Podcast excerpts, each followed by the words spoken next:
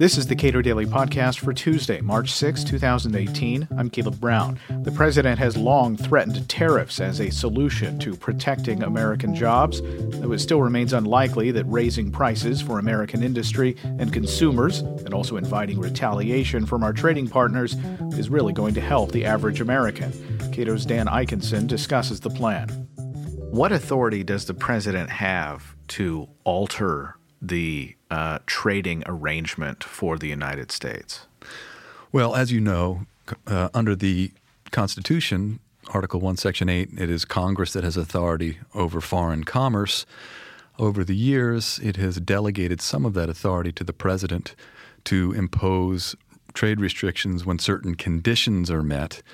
Uh, in this case, uh, President Trump seems to be invoking uh, Section 232 of the Trade Expansion Act of 1962, which is a national security provision which permits the president to respond to perceived national security threats with tariffs and quotas or other trade restrictions. And, in, you know, in the background when uh, Congress was handing this authority over to the president, some of that made a lot of sense. Certainly, the national security exemption is all about uh, Cold War uh, considerations. It was about you know responding to uh, maybe Russian advances or maybe something that uh, that we w- would would want to uh, fortify our own domestic production to address. Um, but you know. What, we really did from 1930 to 19, the 1990s, we reduced our average tariffs from about 60 percent to about 4%. And in order for Congress to allow that to happen, it needed guarantees from the president that he would invoke certain provisions under certain circumstances. Uh, if there's a surge of imports, uh, we'd like to have a safeguard law that could temporarily protect the domestic industry. Uh, if there's unfair trade or subsidized foreign trade, we should be able to respond with anti dumping duties or countervailing duties. But the national security uh, exception has not uh, been uh, invoked, not since the WTO was established in 1995. There have been investigations under it, but uh, it's really a sacred sort of provision in the sense that under the, under the WTO, under the GATT, the General Agreement on Tariffs and Trade, governments recognized that, look, freeing trade is important to fostering good relations among neighbors and to contributing to economic growth.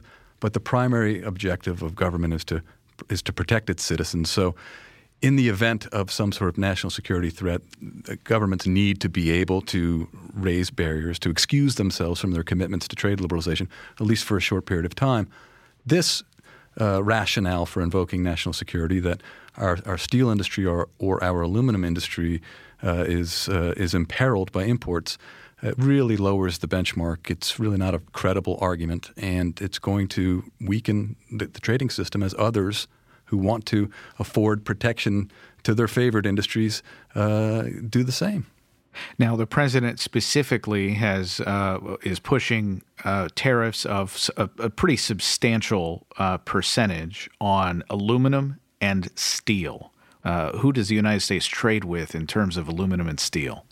Well, in the steel market, our, our primary uh, uh, so foreign source is Canada and Korea, Brazil, Europe, Japan. Uh, I think China is about our eighth or ninth largest supplier.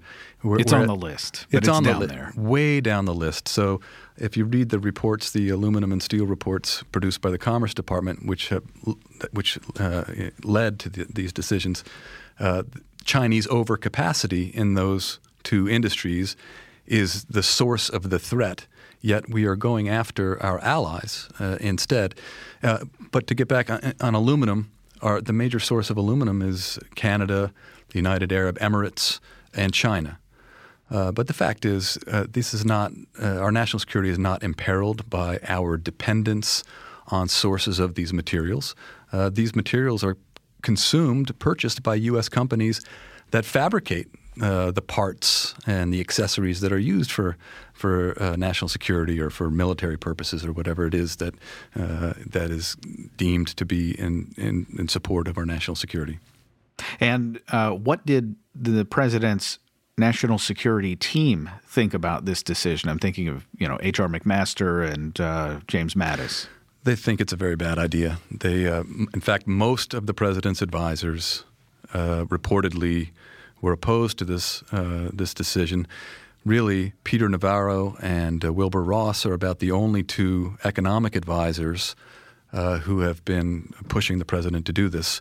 It's as though the president were intent on doing this all along, and he, he only wanted to, to hear from uh, from Navarro and Ross, who were both, you know, pretty dyed in the wool uh, economic nationalists who hold this view that the United States has so much leverage over the rest of the world, particularly particularly over countries with whom we run trade deficits, because obviously they depend more on our market than we do on theirs. So they'll be willing to come to the table. We could uh, endure a, a, trade war. Trump tweeted the other day that we trade wars are fun or trade wars are good. We can we, we, we can win them. Uh, he, it's like fighting limited nuclear war. He's like saying, well, you know, there'll be 10 million deaths over there, and we'll only uh, we'll only endure 1 million deaths over here. Well, Mr. President, uh, we want no deaths anywhere. How long do we expect these to last? I saw some mention uh, that the, the, president is saying until we have some sort of new, better uh, North American free trade agreement, these tariffs are going to stay uh, in effect. Well, the, the, rationale given in the Commerce Department reports in this, two, in this Section 232 investigation uh, was that the tariff numbers that they came up with were designed to encourage U.S. capacity to be rebuilt or idled capacity to come online in both the steel and the aluminum industry. So they wanted it to be up to a certain number. You know, in steel, uh, we produce about 75%, maybe close to 80% of the steel that's needed domestically. So we rely on imports for 20 to 25% of it. Um, and I think that these the, the duties, you know, ostensibly are are to stay in place until we uh, reach those those numbers. But I'm not sure that, that that we would actually reach those numbers. We would probably see more production coming out of domestic mills at higher prices, uh, you know, without the capacity going up. Um, I uh, I eh, with respect to NAFTA, as you mentioned, it wasn't until this morning that we got a sense that the president was going to hold the NAFTA negotiations hostage because he's announced a 25% duty on steel on all countries, including our NAFTA partners, and 10% on aluminum on all countries. The NAFTA countries, Canada and Mexico, are, are expecting to be exempted from this. And if they're not, it's going to really complicate the uh, uh, conclusion of the NAFTA renegotiation. But this morning, Trump said that uh, you know, we'll uh, think about uh, giving exemptions to Canada and, and, and Mexico, uh, but it depends on, you know, how the NAFTA talks go. So he's overtly using it as leverage to, uh, to get whatever it is he wants out of the NAFTA. Let's talk about uh, domestic producers that make extensive use of steel and aluminum these are, uh, to the extent that steel is imported in the United States, mostly it's steel that's imported for use in the United States for uh, uh, manufacturing. What does what do these tariffs mean for the for various industries, and where might we see some uh, problems. I know the stock market has already responded to to a large extent to these tariffs, but but what industries will we see that would be significantly damaged by these tariffs? Sure.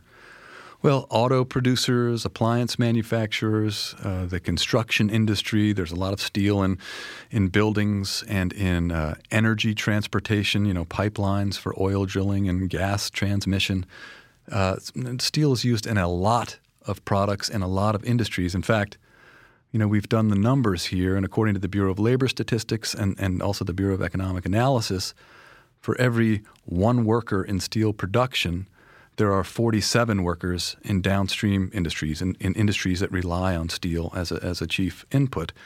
And as far as contribution to value added to GDP goes, the steel producers account for about 0.2% of GDP whereas the steel using industries account for 5.8%.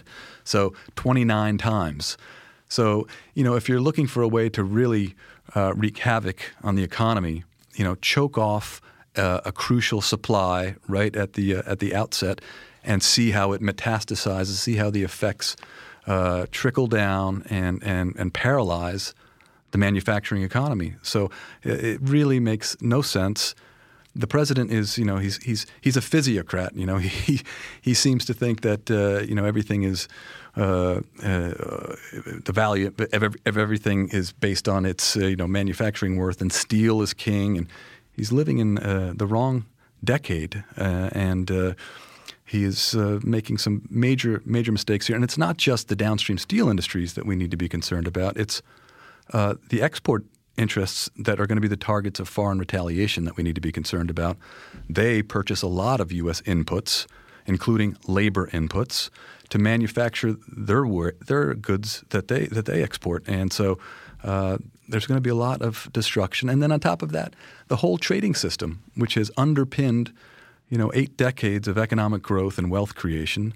Uh, there's a there's a huge amount of uncertainty now hanging over the over the system, and uh, as, if others respond in kind, uh, it could be the wild west of the trading system again.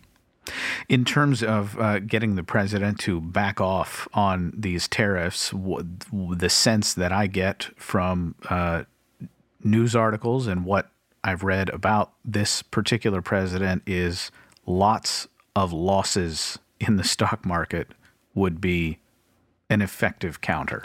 Yeah, I mean, it, it, the, for many, many months, this kind of information has been put before the, the president, but he seems impervious to it.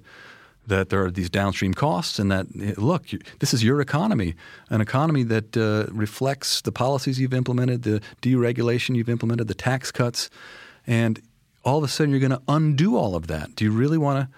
kill your economy. And uh, all along, I've assumed that the president is rational uh, and that he realizes that he's therefore economically constrained and politically constrained. But uh, he, his behavior so far doesn't seem to reflect that. Either he's rational and he's just using a, a different calculator, or he's not rational.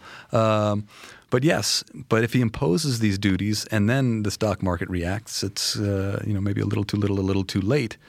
Um, so maybe we just need to wait for a better day, or maybe if he were ever to be exonerated uh, as a result of this uh, Mueller investigation, he, he wouldn't be wagging uh, the being the tail wagging the dog with these uh, economic uh, proposals. Dan Ikenson directs trade policy studies at the Cato Institute. Subscribe to and rate the Cato Daily Podcast at iTunes and Google Play, and follow us on Twitter at Cato Podcast.